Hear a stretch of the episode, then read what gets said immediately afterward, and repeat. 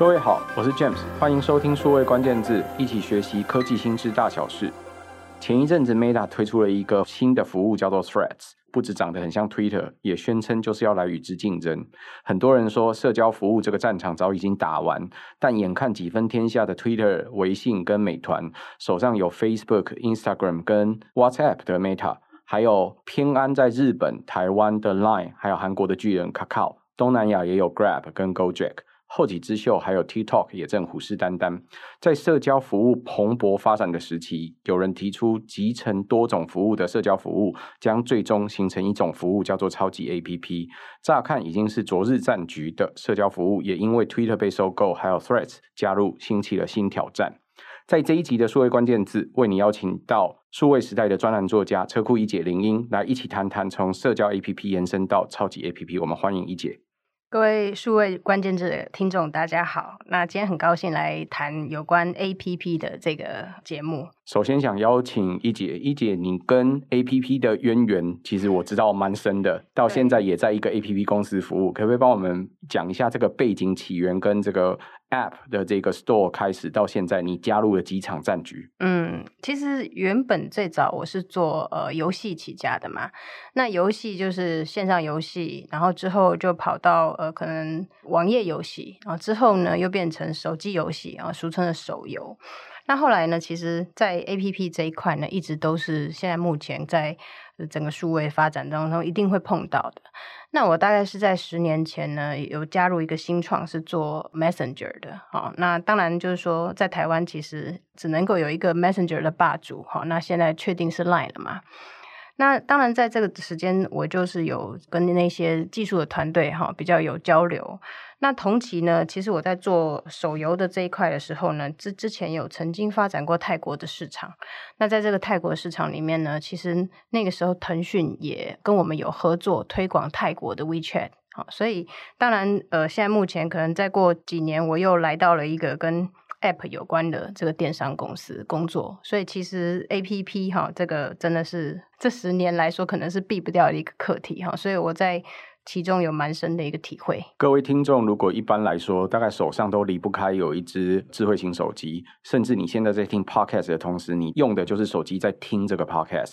很显然的，其实过去的十几年来，从苹果推出的 App Store 到 Google 推出的 Google Play 这样子的工具，或者是这个称为应用服务平台的这种工具，已经过了十几年。十几年的同时呢，其实有非常多的朋友从过去到现在都陆续加入了新战局。那多数的朋友可能现在在听 Podcast 的各位，呃，大部分比较熟悉或常常用到的，也许就是现在常用的 Facebook 啊、Messenger 啊，或者是 Instagram 啊，或者是你用的每天在台湾必备的其中之一是 Line。那这些是常用的其中一块工具。你在 App Store 里面大概也避不掉，其中有一个分页专门就谈游戏这件事情，就是 Gaming。所以呃，手游已经是另外一块很大的市场。可是从昨天到今天，也就是说从这个过去到现在，社交服务看起来如同我刚刚开局讲的，它是一个呃很多人早就在用的工具，甚至好像已经发展完毕了。可是你就看到戏骨真的很有趣哦，Twitter 被 Elon Musk 给收购了。那这个 Meta 也推出了全新的工具，长得就很像 Twitter-like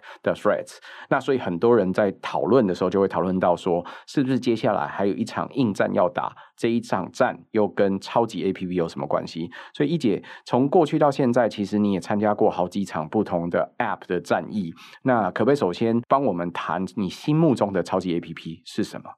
嗯，我心目中的超级 APP，现在目前来说哈，大概只有呃 WeChat，就是微信啊，大陆好像都念微信，对不对啊？嗯那这个 WeChat 的这个部分呢，其实，在台湾使用的人，大部分其实还是跟大陆的生意有一些往来，哈，就是不得不用。但是你到了这个大陆那边呢，你就是一定得要有微信，哈，因为我有一次好像什么人民币什么都没有带，哈，但是我发现我竟然可以用微信度过一整天，啊，就是几乎所有你要坐车啦、要吃饭啦，任何的事情，甚至打车啊什么的，通通都可以用到微信。反过来，如果你完全没有微信，你要在那里度过一整天，好像现在反而不见得那么容易。你如果甚至要用现金的人民币，其实是很困难行走江湖的。对，那尤其是呃，比如说现在大陆很多餐厅，它都有类似充电宝哈，就是它要租借行动电源这个服务嘛。所以就是说，它很多都是用微信去扫。那甚至你到厕所里面发现卫生纸不够了，在台湾我们要干嘛？就投十块钱嘛。投十块钱不是就会掉两包面纸出来吗？可是在大陆很多，他是 用微信扫了之后扫码授权，他就会帮你吐一些这个厕所纸出来哈。所以很多我的朋友都很好笑的说：“你看你为了厕所纸哈，几毛钱的厕所纸就把自己的个资授权 出去了哈，是不是感觉很廉价呢？哈，当然就微信来说哈，其实大陆的版本远比我们看到的还要来的更丰富哈，因为大概呃我们现在目前在台湾。呃，应该有几十万人在大陆工作吧？那所以像这些人就非常能够理解到微信在大陆的这种包山包海的服务跟应用哈。所以不是只有我们现在目前眼睛看得到这些支付啦、叫车啦、买东西，甚至我们这边比较少看到，像是物业管理哈，就是他们有很多所谓的小区嘛哈，有时候呢靠着一只手机就可以决定你能不能进自己的家门。这些就是我们说超级 APP 的一个基础的应用啦，就是说，假设说今天一个超级 APP，它其实底层架构就是一个呃很轻量化的，好，它的核心功能，那它的核心功能可能就是聊天，好像微信就是聊天嘛。那聊天呢，你就是在这个底层架构上面呢，可能就做一些呃开放平台哈，在这个十几年前，微信刚推的隔可能一两年，它就推出了开放平台。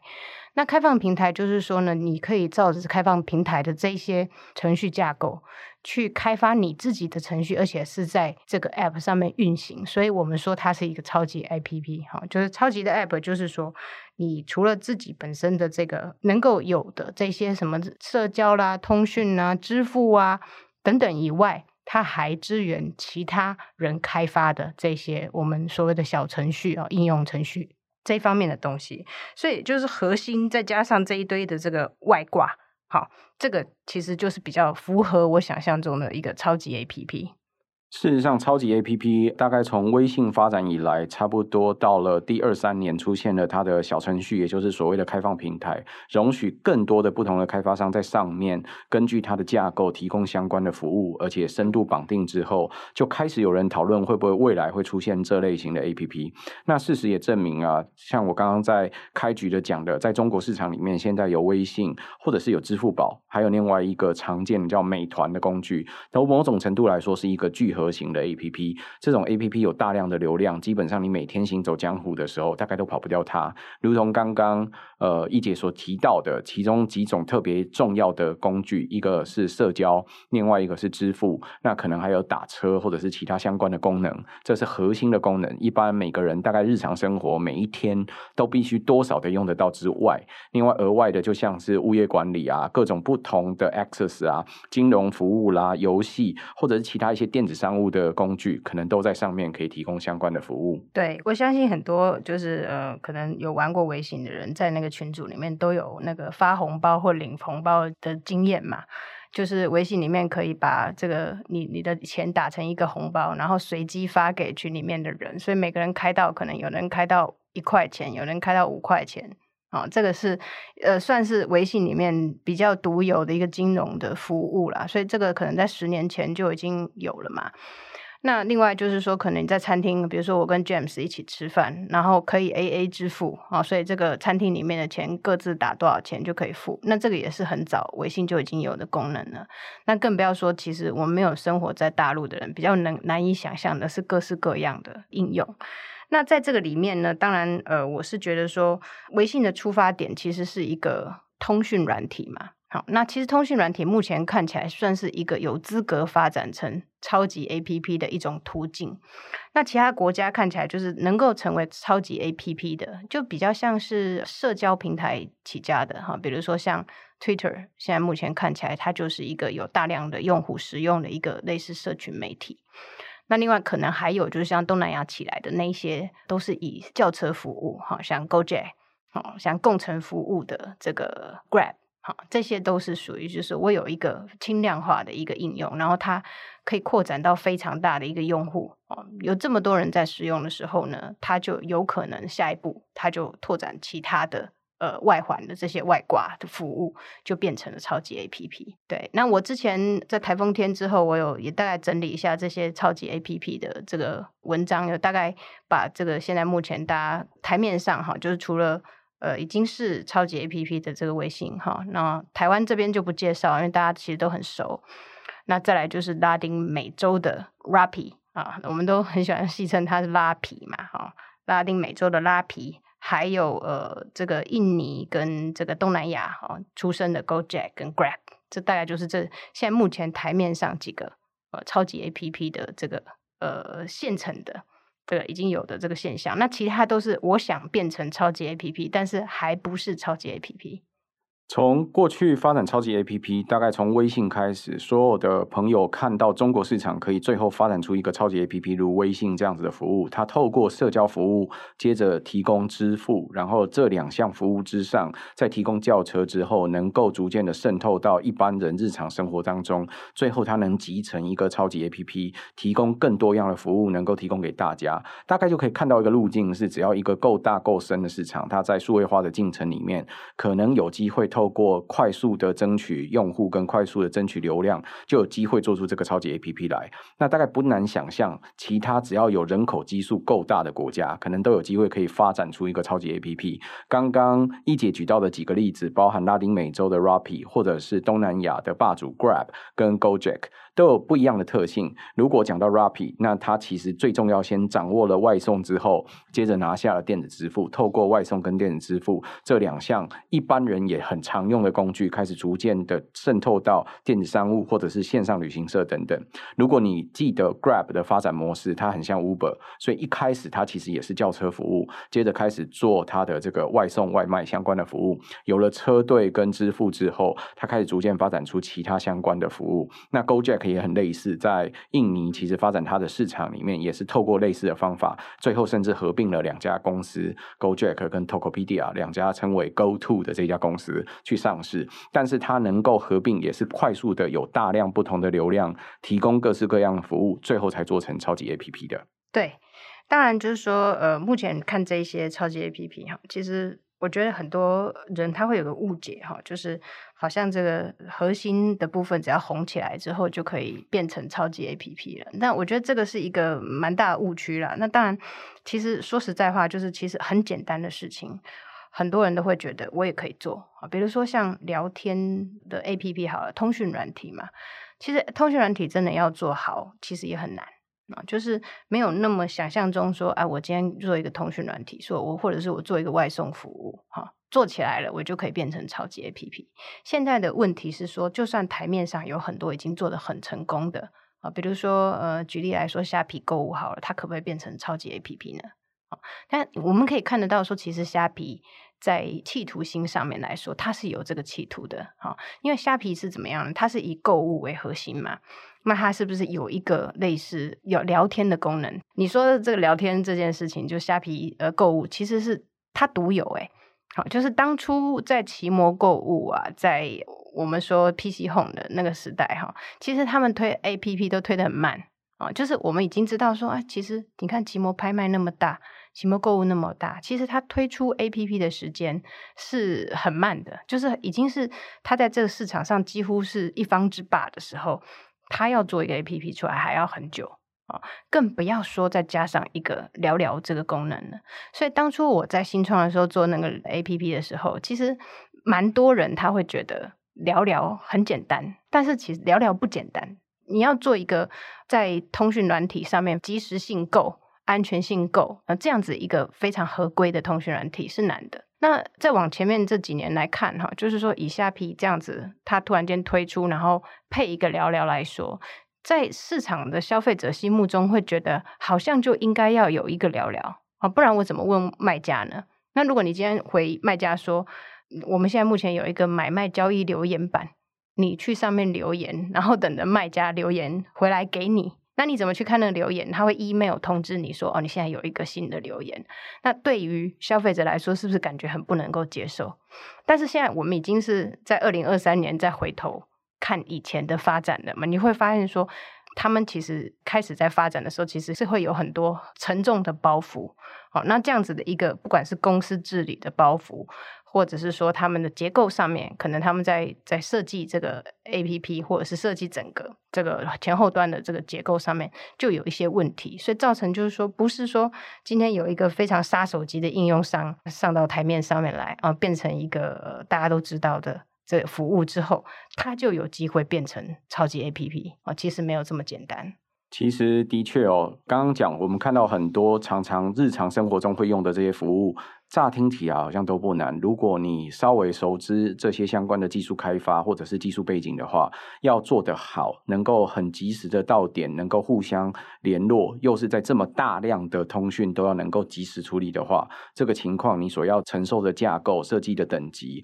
或者是营运的难处，都不是一般的团队其实很容易可以理解的。事实上，要维运一个好的、足够大、足够大，大概这个 user base 没有百万以上起跳吼。可能我们都还称那个网络服务其实不是很大的服务啦。那如果要称一个可以百万的服务起跳的话，你可以想象，事实上它要开发一个全新的工具，包含两个人之间要能够沟通的这个工具，而且还可以即使在手机上就可以快速互动。事实上的确没有那么简单哦。那所以超级 APP 其实比大家想象中的难，要做这些开放平台也不是完全那么容容易。所以为什么现在很多如今你现今常见到的各种网络服务，它在发展 APP 的版本，或者是延伸它的工具的时候，并不如你想象中那么容易。然后你也会发现，事实上，超级 APP 或者是这些工具，事实上就那么几个，大家通常都集中在少数的几个平台上。对，而且那少数的平台，你会觉得说啊，好像。这个我有的功能，别人也想要来的，也要有嘛。好，就像我们前面几个月有提到短影音这件事情嘛，是不是？可能有一家提了，比如说像 Instagram 的短影音，完了之后，我们发现 Facebook 也短影音。好，然后呢，YouTube 是不是 Shorts？啊，然后 Line 的这个 Boom，对不对？这几个其实都是短影音，所以就变成好像今天推出一个很夯的东西的时候，其实在很多 APP 里面，它就会外加这些功能。好，那不要说它外加这些功能是不是真的很 make sense？就是有一些真的，我是觉得不是非常合理啊。比如说像虾皮购物就非常想要推它的游戏，啊，你要进去玩一些小游戏，累积一些虾币。哎，对，啊，但是对我来说，我都会觉得那好浪费时间哦，还不如直接看看是不是要那个免运日再买。是不是比较划算？这个就是一个呃，可能在整体来讲的话，就会觉得说，就算是你有一个非常杀手级的应用，你要推其他的东西，或者说你要推开放平台，到底有这么多的这些我们说 developers。或者是服务商，或者是开发者，他要不要来上你的开放平台？然后这个到底能不能变成一个自己的生态系？这个其实是一个困难。所以其实呃，我也想要回到我们原本最早在聊这一集就想要讨论的其中一个大主题。嗯、这个大主题其实缘由是这样的，就是 Elon Musk 大概在去年开始决定他要收购 Twitter，那引起了很大的讨论，跟很多不同的各式各样策略上或者是开发者上的讨论哦。其中一块讨论就提到 Elon Musk。想要收购 Twitter，他最终也想要形成一个类似超级 APP 的这种策略，它能够集大成这些衣食住行等等的需求。回头来看，你觉得呃，Elon Musk 要做 Twitter 的这件事情可能吗？他有可能复制一个跟微信一样的经验，在美国可以推出如此巨大的服务吗？嗯，他就是故意就是对标微信嘛，然后他就说他要做一个 Everything App 啊，所以你要做任何的事情，你都可以用。这个我们的超级 App 来看看你要吃喝，还是要你要买东西，还是支付哈？那当然，我觉得这个可能性来说，我们可以回到最前面是十二年前腾讯推微信的时候哈，他为什么不推 QQ App？这个是不是一个蛮值得思考的一个问题？其实很多朋友可能根本忘记，腾讯最早它也是 QQ 的母公司。QQ 是一个以前在我们很不容易或者是很不愿意去透露那个年代，就是以前有一个 Messenger 很有名，叫做 MSN Messenger 很红的时代。事实上，大陆也有一个非常红的版本，叫做 QQ，而且事实上也是数亿人都在使用的一个 Messenger 服务。对，所以就是说，当然你你有几亿人都在 QQ 里面嘛，哦，那 QQ 的代表。表就是一个企鹅嘛。其实当 QQ 那么成熟，那么多人在用的时候，你当然会认为说，把 QQ 搬上 APP 是不是安装量一下就上来了？好，怎么不把这个 QQ 直接就是直接搬上去？你还要重新再注册变成 WeChat 好，那当然这是有一些理由的啦。当然，我最前面就讲说，其实要做 APP 这件事情是难的。啊，你搞不好整个后端都要重新思考，不是说今天可能现行的这个 QQ 就可以直接连通在这个手机上面。所以其实它有另外一个不同的单位，好，就是微信的一个另外一个实验室来做 WeChat。所以他就当初在 QQ 这个部分是做切割了。那当然切割之后呢，再过两年，我们知道他推出开放平台的时候，我们就可以感觉到说，哦，原来他的打算是这个样子。他已经为了 WeChat 做了一个不同的生态系。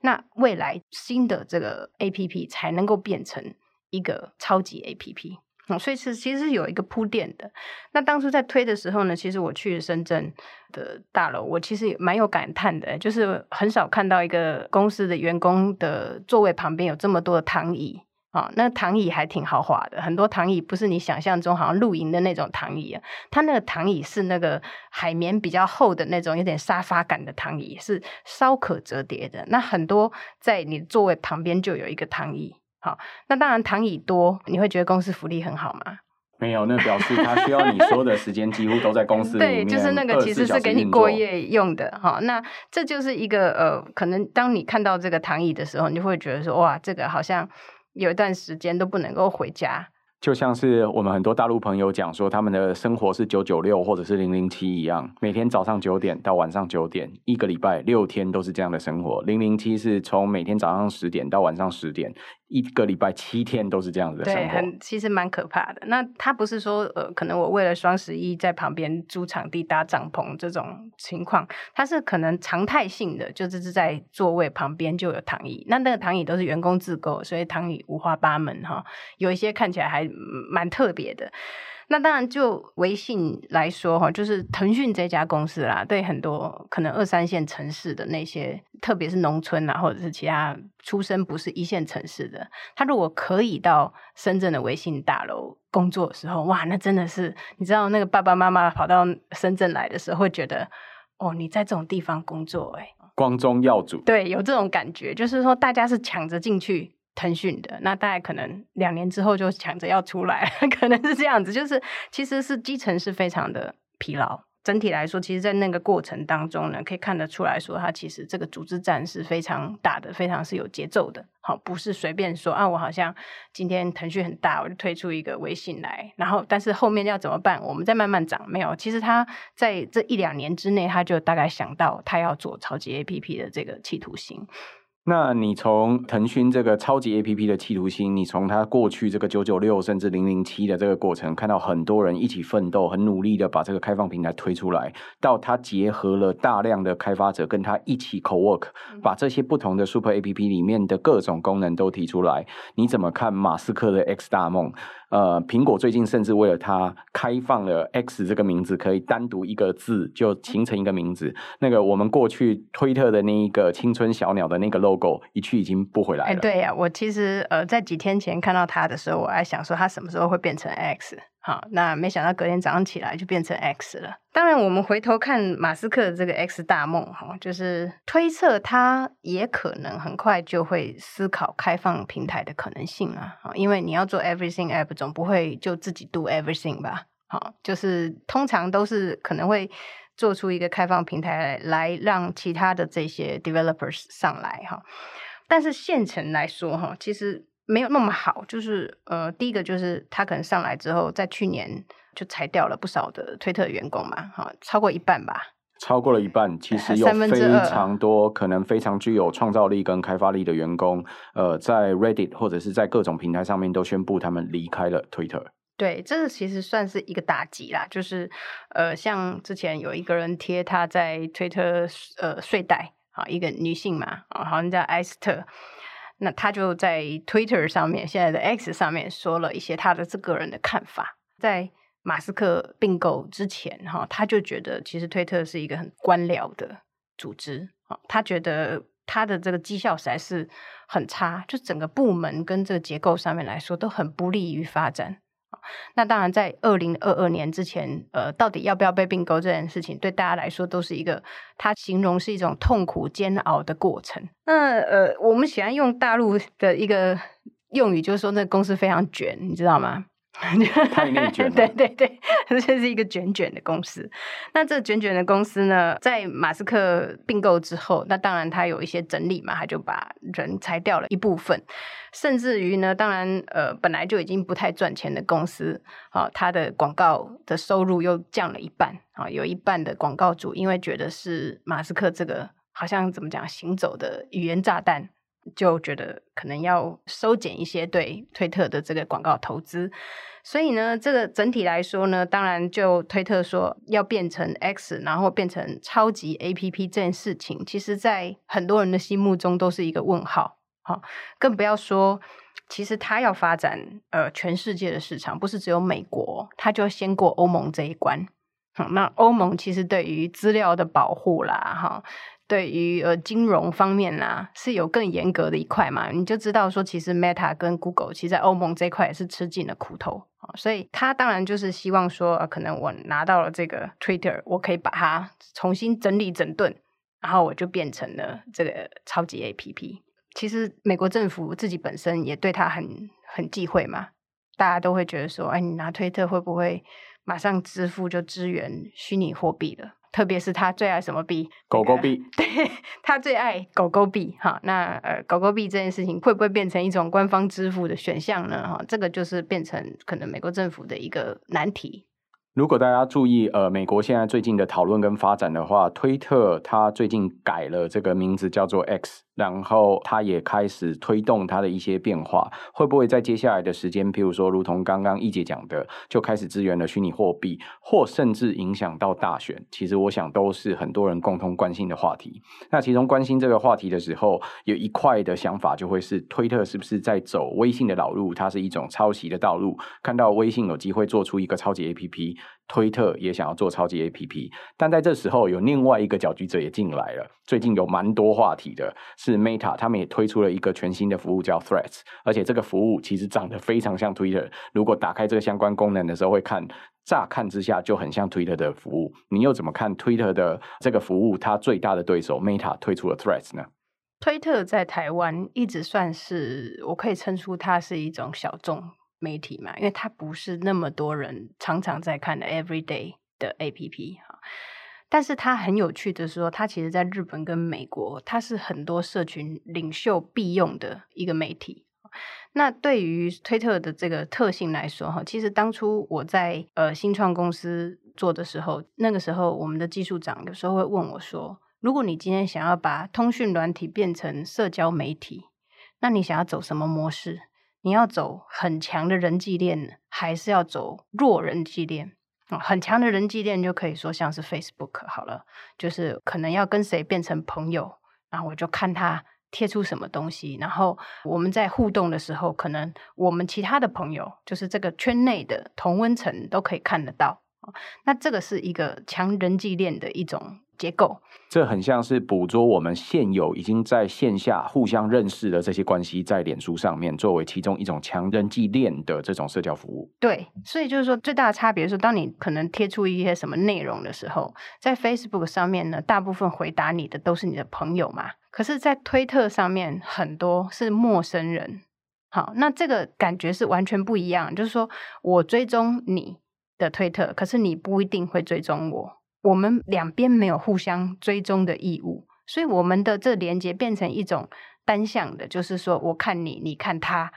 他又看我，这种可能算是比较间接的一个关系。而且呢，其实，在推特里面，它比较有媒体的特性，就是说比较好笑、好玩的、特别的东西会被大量的转推。好，那转推很快，按一个牛就转推了啊，所以转推这种东西呢，它就会让一些本来就已经很有讨论度的事件，突然间在推特上面突然就变得一个非常大的一个话题。好，比如说像是去年 Open 小将飞走嘛。好，